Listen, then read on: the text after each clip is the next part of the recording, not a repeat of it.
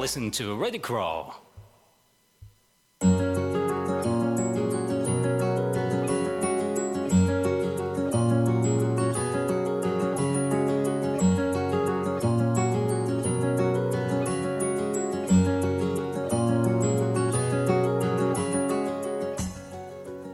体の広場健康に関わる4名の健康ナビゲーターが日替わりで15分の番組を皆様にお届けいたします金曜日は極度の腰痛を経験して治療の道へ。鍼灸師の近藤信春がお送りいたします。週末の15分自分と向き合ってゆっくりと体の声を聞く時間にしていただきたいと思います。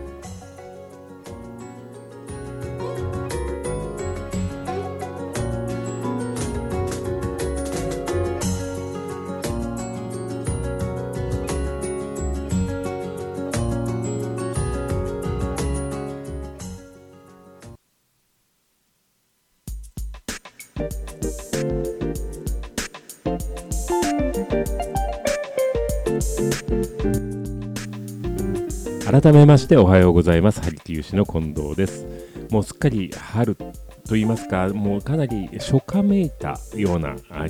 陽気の日も入ってくるようになりましたけれども皆さんしっかりと汗をかいてというか季節に、えー、を楽しんでいらっしゃるかなとは思います。さて今日はですね、えー、やはり春と言いますといろんな命がこうお花が咲いたりですとか、出てくる時期ということもありまして春のお野菜なども含めてそんなところを、えー、薬膳師の小池さんにお話を伺いたいと思います。おはようございます。おはようございます。よろしくお願いします、はい、よろしくお願いします。あのお野菜を扱われる立場としては、なんかちょっと楽しい季節とも言えますね、そうなんです。よ、ね、見た目にも綺麗だし、はい、香りのいい野菜がやっぱり春は多いですよね。多いですね。うん、であの先だっては実はあの沖縄から取り寄せられたというセロリをね、はい、私たちも。みんなでむしゃむしゃ食べたんですよね。あのちょっとこうなんか違う部族みたいな感じでこう 手でこいつそうなんですよ。塩でもりもりといただきましたけれども。ええなんかすごくあのやっぱり季節の地味をいただくようなところ、うん、また沖縄の日差しで育った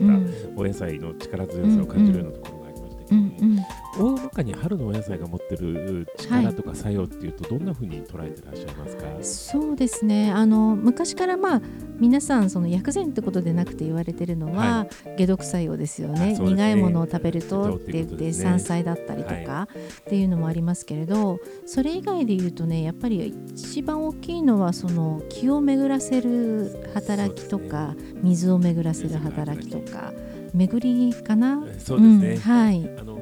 こういわゆる呼び水なんていう言葉がありますけれども、はい、きっかけを作って気や水の巡りを良くするっていう点では春のお野菜とても強い、力の強いのがあります、ね、そうですね。やはり冬の間に溜まっているものって皆さんあるので、ね、逆に冬は溜める季節なのでそれを流したいっていうところなんでしょうかね。はい、それでその流すという点でいくと、うん、私先だってちょうどいただいたセロリをちょっと取り上げてみたいと思うんですけれども、はい、えーと、セロリの持ってる作用っていうのはこう注意の注意もしくは薬膳の考え方でいうと、どんなかあの力を持ってるっていうふうに考えられますかね？はい、あの一つは静熱で体の中にまあこもっている熱を冷ましてあげる働きがあって、はい、えー、閉館といってあの缶の木ですよね、はい、これをこう抑えてあげるんですけれど、はい、もう一つは今ちょうどお話ししていたその居室とか通輪っていうんですけれど、はい、体の中に溜まっている水を流してあげるとか、うん、っていう働きもありますね。はいちょうど水を流してあげる働きっていう点でいくと、はい、あのまあ、セロリもセリ科ではありますけれども、はい。はい、セリ科の植物っていうのは結構水を吸うというか水を吸い上げることがすごく得意な植物であって、あの結果として、えー、ナトリウムを洗い流す作用が強いというふうにも考えられてますよね。ですからこうそういうふうに植物が育つ過程で経てきた、い。ろいろなこうあの道のりといいますか得意としているものの、ええエネルギーをいただくようなところもすごくありますよね。そうですねあのセリカそれからリキというお話にはどうしても香りがついてまいりますけれども、えーと、セリカの植物っていうのは香りの強いものが多いですよね。多いですね。あのまあセリ科なんでまさにセリもそうですし、あと三つ葉もそうなんですよね。そうですね。はいはい。で葉っぱの形がやっぱりちょっと似てるのは人参なんかも。ああ確かにそうですね。そうですはいはい。あの香りという点ではちょっと違いますけれども、ええええ。あの葉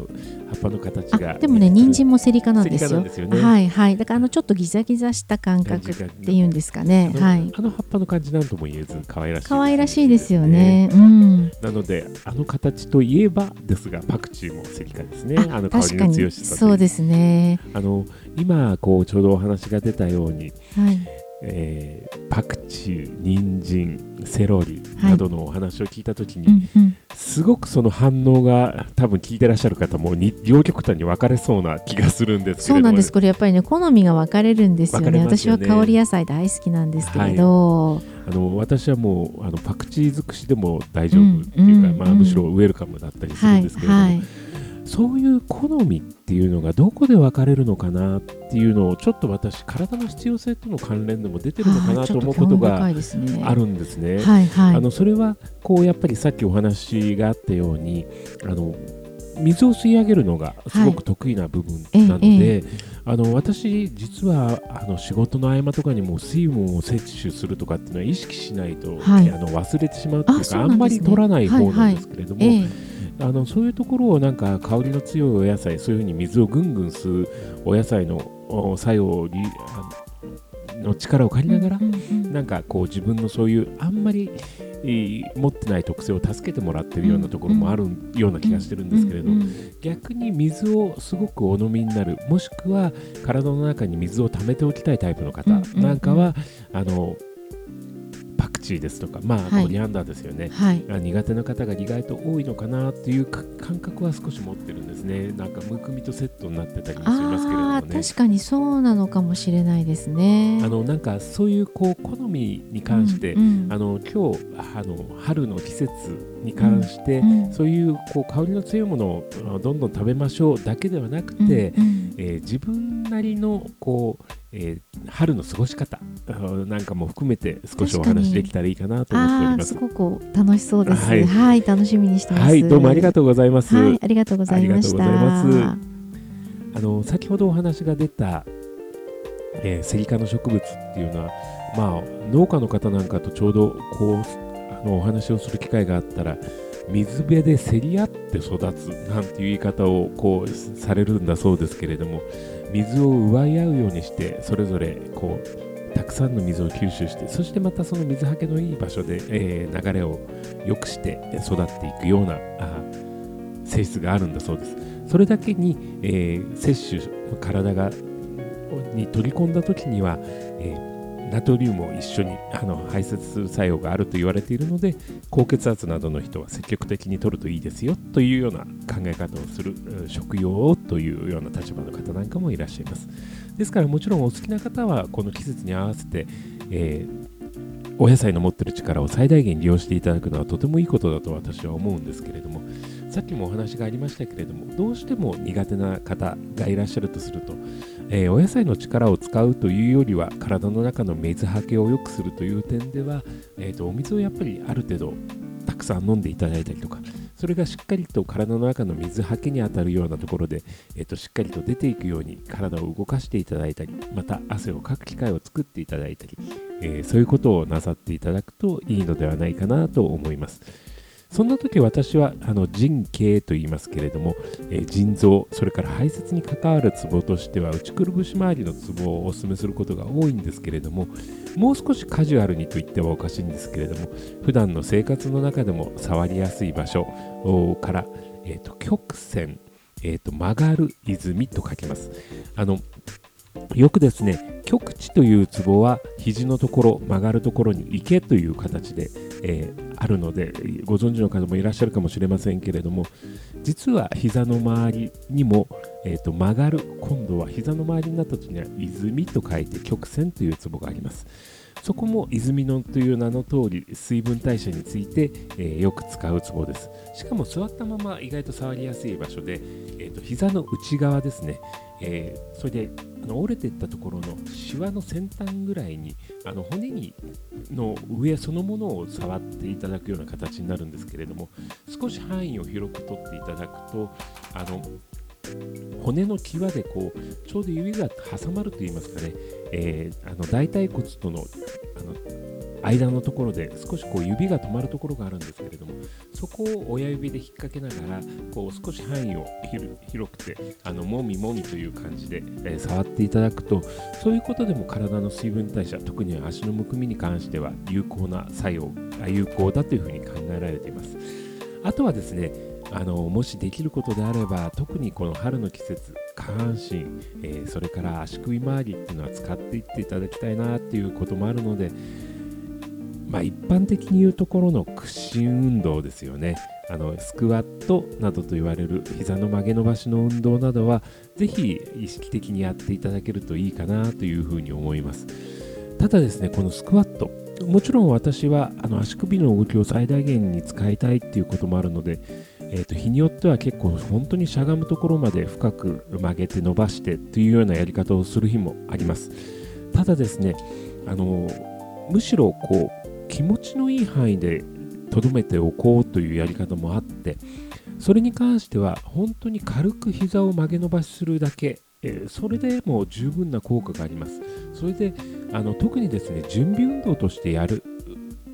捉え方をするのであれば本当にあのそうですね10センチとかの幅で、えー、腰が落ちるぐらいの感じであの小さな動きを比較的こうリズミカルに早く繰り返していただくのも一つの方法です。なので、あのスクワットに関しては、えー、大体1、2、3、4ぐらいのペースで、えー、曲げられる幅、10センチぐらいの幅で、えー、上下に動くっていただく。そうすると、あのそれをもとにしてあの徐々にこうリズムが出てきたりとか、動かそうっていう気持ちが出てきたりするようなこともあのあります。なので、えー、先ほどこう得意不得意っていう話好き嫌いのことについてもちょっとお話はいたしましたけれども、えー、屈伸運動特に年齢が上がってきてからの場合には、えー、スクワットもすごく浅くそしてできたらリズミカルにやっていただくのをぜひお勧めしたいと思います、えー、舞台にずっと立ち続けた大女優の森光子さんは健康法としてスクワットをされてたのはすごく有名ですけれどもあの晩年になってからのそのスクワットの様子私も映像で拝見したことがあるんですけれどもそれがまさにあの本当に小さな動きを繰り返しやってらっしゃるんですね。あまりこう深く曲げ込むこと自体に、えー、こだわらずに、えー、リズミカルにやっていただく、えー、頑張るっていう意識を持つ手前ぐらいにで、え気軽にトライしていただくそんなことを習慣にしていただくのをぜひお勧めしたいと思います。私がいつも皆さんにお伝えするやらないよりゼロより常にちょっとでもやったことっていうのは前に進んでるんですというあの基本ルールと一緒になってきますけれども浅いスクワット